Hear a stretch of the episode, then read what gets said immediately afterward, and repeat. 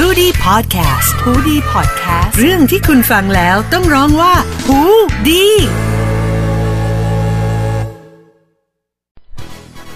สวัสดีครับหูดีพอดแคสต์พบกับช่วงของ Man of the Match กับผมแม็กดิจิเดตกินจันครับรายการของเราก็จะมาอัปเดตข่าวสารความเคลื่อนไหวครับของวงการฟุตบอลไทยในรอบสัปดาห์ที่ผ่านมาครับสัปดาห์ที่ผ่านมาก็อย่างที่เราทราบกันนะครับว่าทางศบคครับอนุญาตให้ไทยลีกครับ มีการจัดการแข่งขันแบบที่ให้แฟนบอลเข้าสนามได้ครับ โดยเบื้องต้นเนี่ยก็จะเข้าได้ 25%ครับ แล้วทางสบคก็จะมาประเมินครับว่าสนามไหนเนี่ยปฏิบัติตามมาตรการปฏิบัติตามกฎของสบคหรือเปล่านะครับ ถ้าปฏิบัติตามได้ก็จะเพิ่มจำนวนแฟนบอลให้เข้าสนามเพิ่มขึ้นได้จาก 25%เป็น 50%ครับโดยล่าสุดเนี่ยทางสมาคมฟุตบอลครับก็ออกมาเผยว่าสบคเนี่ยได้มีการประเมินในแต่ละสนามแล้วนะครับ ก็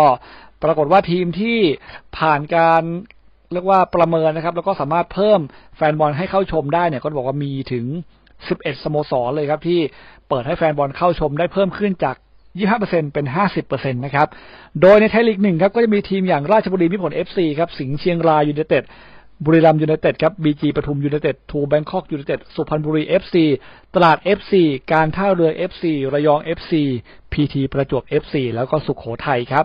ส่วนไทยลีก2ครับ ชัยนาทฮอร์นบิลครับหนองบัวพิชญ FC ลำปาง FC เชียงใหม่ยูไนเต็ด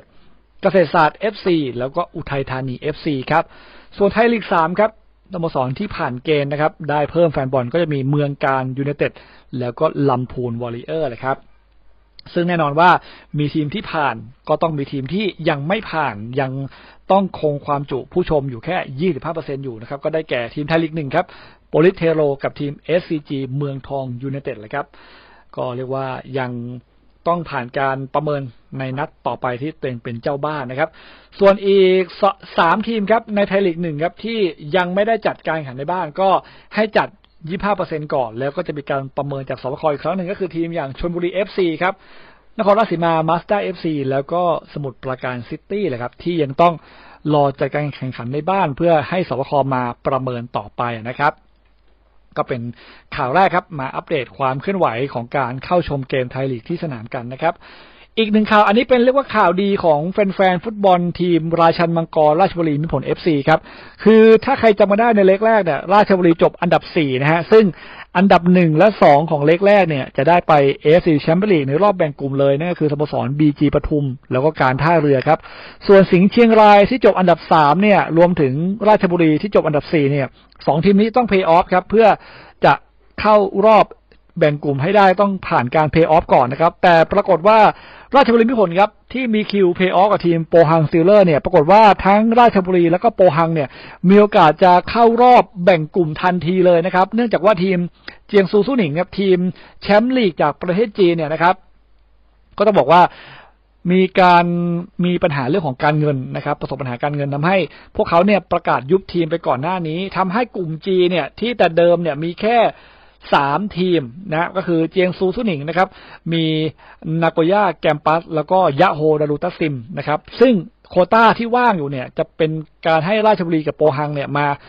แข่งเพลย์ออฟกันเพื่อหาผู้ชนะมาเป็นทีมสุดท้ายในกลุ่มนี้ ปรากฏว่าเมื่อเจียงซูเนี่ยยุบทีมครับทำให้ช่องว่างในกลุ่ม G เนี่ยเพิ่มเป็นสองที่ ทำให้โปฮังสตีลเลอร์กับราชบุรีที่ต้องเจอกันเองในรอบเพลย์ออฟเนี่ยอาจจะไม่ต้องแข่งกันแล้วนะครับ อาจจะขึ้นมาในรอบแบ่งกลุ่ม ขึ้นมาอยู่ในกลุ่ม G เลยทั้งสองทีม ตอนนี้เนี่ยก็ตามกฎของ AFC เนี่ยเป็นแบบนี้ แต่ว่าก็ทั้งนี้นั้นก็ต้องรอทาง AFC เนี่ยประกาศอย่างเป็นทางการอีกทีหนึ่งในในการประกาศว่าราชบุรีเนี่ยจะได้เข้าสู่รอบแบ่งกลุ่มเลยหรือไม่ ถ้าเป็นแบบนี้จริง ๆ เนี่ยนะครับ ก็ เราจะการันตีได้ว่า FC 2021 ในรอบแบ่งกลุ่มเนี่ย มีทีมจากไทย 3 ทีมแล้วอย่างน้อยนะก็คือ BG ท่าเรือแล้วก็ราชบุรีนะครับ ส่วนอีกคู่หนึ่งอีกทีมหนึ่งเชียงรายก็ไปรอเพลย์ออฟกัน ถ้าเชียงรายผ่านได้ ก็จะบอกว่าเป็นครั้งแรกในประวัติศาสตร์เลยครับ ที่รอบแบ่งกลุ่ม เราจะมีทีมไทยลีกนะฮะถึง4ทีม แต่ว่าแค่3ทีมนี่ก็เป็นครั้งแรกในประวัติศาสตร์แล้วละครับ ที่มีโอกาสเข้ารอบแบ่งกลุ่มกันถึง3ทีมเลยนะครับ แล้วก็จะเป็นครั้งแรกของสโมสร ราชบุรีมิตรผลด้วยที่ได้เล่น AFC Champions League ในรอบแบ่งกลุ่ม แล้วก็สนามที่ ราชบุรีมีเนี่ยก็คือมิตรผลสเตเดียมเนี่ยก็ต้องบอกว่าสนามเนี่ยใหญ่แล้วก็ได้มาตรฐานอยู่แล้วนะครับ ฉะนั้นเนี่ย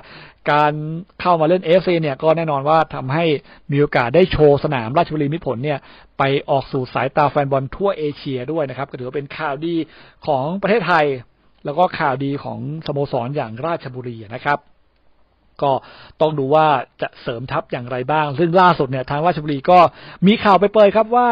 AFC Champions League เนี่ยเขาอาจจะเสริมทัพกองหน้าของทีมสวัสด์แคปที่ยิงอย่างดุตอนนี้เลยเนี่ย ยิงต่อเนื่องเลยอย่างเดนนิสมูริลโล่เนี่ย ก็ต้องดูว่าจะมีข่าวกับราชบุรีแล้วจะย้ายมาร่วมทัพราชบุรีจริงไหมในฟุตบอล AFC Champions League นะครับ ซึ่งถ้าได้เดนนิสมูริลโล่มาก็บอกว่าแนวรุกของราชบุรีก็น่ากลัวขึ้นเลยแหละครับก็ต้องดูว่าการเสริมทัพของทีมราชบุรีในการเล่น AFC Champions League เนี่ยจะเป็นอย่างไรนะครับ มาต่อกันที่อีกหนึ่งข่าวนะครับก็คือทีมแรกที่ประเดิมนะฮะประเดิมตกชั้นไปเป็นที่เรียบร้อยแล้วในศึกไทยลีกปีนี้ก็คือระยอง FC ครับ หลังจากที่เกมกลางสัปดาห์ที่ผ่านมาครับทางด้านของประจวบครับบุกไปชนะราชบุรีเออระยอง FC มา3ต่อ1ครับทำให้มานิมังกรหรือว่าระยอง FC ครับเป็นทีมแรกที่ตกชั้น ในไทยลีกหนึ่งอย่างเป็นทางการ เพราะว่าคะแนนเนี่ยห่างไปแล้วนะครับ ซึ่งระยองเองก็เป็นทีมที่ได้อันดับสามในฟุตบอลทีสองเมื่อปีที่แล้วมานะครับ ขึ้นชั้นมาก็อยู่ลีกสูงสุดได้แค่ปีเดียวครับก็รั้งอันดับบวยของตารางตอนนี้มีเพียงแค่ 11 คะแนนนะครับ ตกชั้นเป็นที่เรียบร้อยทีมแรก ซึ่งแน่นอนว่าทีมที่ตามมาที่อันดับใกล้เคียง แล้วก็มีโอกาสจะตกชั้นเป็นทีมต่อไปเนี่ยอย่างตราด FC ก็ต้องบอกว่า ไม่น่าจะมีปัญหาแล้วแหละตาก็น่าจะเป็นอีกหนึ่งทีมที่ตกชั้นลงไปในเล่นทีสองในปีหน้านะครับ แต่ว่าทีมสุดท้ายที่จะตกชั้นเนี่ยตอนนี้ต้องบอกว่าสองทีมที่แย่งกันอยู่เลยอย่างสุโขทัยกับสุพรรณบุรีครับก็สถานการณ์ยังไม่ดีขึ้นทั้งคู่นะฮะอยู่ท้ายตารางเหมือนเดิม ก็ต้องดูว่าช่วงสุดท้ายของฤดูกาลเนี่ยสี่นัดสุดท้ายเนี่ยสองทีมนี้ทีมไหนจะ ทำผลงานได้ดีกว่ากันและที่สำคัญคือสองทีมนี้เนี่ยมีโปรแกรมเจอกันเองด้วยในช่วงนัดสุดท้ายของฤดูกาลนะครับ ถ้าคะแนนยังใกล้เคียงแบบนี้ยังห่างกันแค่หนึ่งแต้มแบบนี้เนี่ย ถ้านัดสุดท้ายเจอกันรับรองว่าเป็นเกมที่น่าจะเป็นเกมที่สุดเกมนัดชิงของฤดูกาลนี้เลยนะครับ ก็จับตาดูได้ว่าสองทีมนี้ทีมใดจะเป็นฝ่ายที่ตกชั้นไปเล่นในฟุตบอล T2ในปีหน้านะครับ มาต่อกันอีกหนึ่งข่าวแล้วครับ ก็ขออนุญาตอัปเดตตารางดาวซัลโวกันนิดหนึ่งเลยครับ ตอนนี้อันดับหนึ่งยังเป็นบาร์รอสทาร์เดลีครับ ยิงไปทั้งหมด 20 ประตูนะครับ แต่ที่ตามมาครับเดนนิสมูริลโล่ครับบวกเพิ่มอีก 3 เป็น 16 ประตูนะครับ ก็บอกว่าปีนี้ดาวซัลโวของไทยลีกเนี่ย แย่งกันมันจนถึงนัดสุดท้ายแน่นอนขณะที่คนไทยครับ ยิงไปทั้งหมด 11 ประตูครับฟิลิปโรเลอร์ ณัฐวุฒิสุขสุ่ม แล้วก็อดิศักดิ์ไกรษรนะครับ ก็มีลุ้นทำอันดับดาวซัลโวสูงสุดของคนไทยกันอยู่นะครับส่วนจอมแอสซิสต์ครับ ตอนนี้อันดับหนึ่งก็เป็นเจริญศักดิ์วงษ์กรณ์แหละครับ ยืนคู่กับวานเดอร์หลุยส์ครับของแบงคอกยูไนเต็ดครับ เจริญศักดิ์ของปราการนี่ก็ทำไปทั้งหมด 11 แอสซิสต์แล้วนะครับ ก็ต้องบอกว่าเป็นอีกหนึ่งนักเตะไทยที่น่าจับตามองมาก ๆ แล้วก็อายุอานามยังน้อยอยู่ รวมถึงฟอร์มการเล่นเนี่ย ร้อนแรงดุเหลือเกินนะครับ ก็ต้องดูว่าจะ เป็นอย่างไรในช่วงท้ายฤดูกาลนะครับ ว่าสุดท้ายแล้วเนี่ยคนไทยจะมีโอกาสคว้าตำแหน่ง top assist ได้หรือไม่ แล้วก็ดาวซัลโวคนไทยเนี่ยนะครับ จะได้ตำแหน่งยิงไปทั้งหมดกี่ประตูนะครับ ข่าวสุดท้ายครับ มาดูกันที่ความเคลื่อนไหวของทีมชาติไทยกันบ้าง หลังจากที่แบรนด์เสื้อผ้ากีฬาวอริกซ์ครับ ประมูลลิขสิทธิ์ ทำชุดทีมชาติไทยได้ในที่ผ่านมานะครับ ก็ประกาศครับวอริกซ์ประกาศชวนแฟนบอลครับร่วมออกแบบชุดทีมชาติไทยครับ มีการจัดการประกวด โดยมีคอนเซปต์ว่าชุดแข่งขันทีมชาติไทย ที่แสดงเอกลักษณ์ของทัพช้างศึกครับ ชิงเงินรางวัลกว่า1 0 0 0 0แสนบาทฉะนั้นผู้ที่สนใจผู้ที่มีไอเดียรวมถึงมีฝีมือในการออกแบบดีไซน์เนี่ยก็สามารถนำเสนอไอเดีย แล้วก็ออกแบบชุดแข่งขันได้นะครับ ส่งไปที่วอริกซ์นะครับ ก็จะมีเงินรางวัลให้ด้วยนะฮะโดยมีแบบฟอร์มได้ก็ติดตามรายละเอียดผ่านทาง Facebook Fanpage วอริกซ์ได้เลยนะครับ ก็ต้องดูว่าชุดใหม่ทีมชาติไทยของแบรนด์วอริกซ์เนี่ยจะออกมาเป็นรูปแบบไหนนะครับ จะมีกี่เวอร์ชันแล้วก็ราคาจะเท่าไหร่บ้าง ก็คาดว่าเร็วๆนี้นะโปรแกรมทีมชาติก็หลังจากเสร็จสิ้นบอลลีกครับเราจะมีโปรแกรมฟุตบอลโลกรอบคัดเลือกนะครับรวมถึงปลายปีอย่างAFF ซูซูกิคัพเนี่ยนะรวมถึงฟุตบอลซีเกมส์ด้วยนะครับ ก็ต้องดูว่าวอริกซ์จะออกแบบชุดทีมชาติไทยเนี่ยเป็นแบบไหน แล้วก็มีราคาเท่าใดนะครับ นี่ก็เป็นทั้งหมดของหูดีพอดแคสต์ในช่วง Man of Match ในวันนี้นะครับ ติดตามหูดีพอดแคสต์เรื่องหลังบอลไทยนะครับ อัปเดตในทุกสัปดาห์กับช่วงของ Man of Match ได้กับผมแม็กดิจิเดตกินจันก็ทุกสัปดาห์เลยครับ วันนี้หมดเวลาแล้วพบกันใหม่สัปดาห์หน้า สวัสดีครับ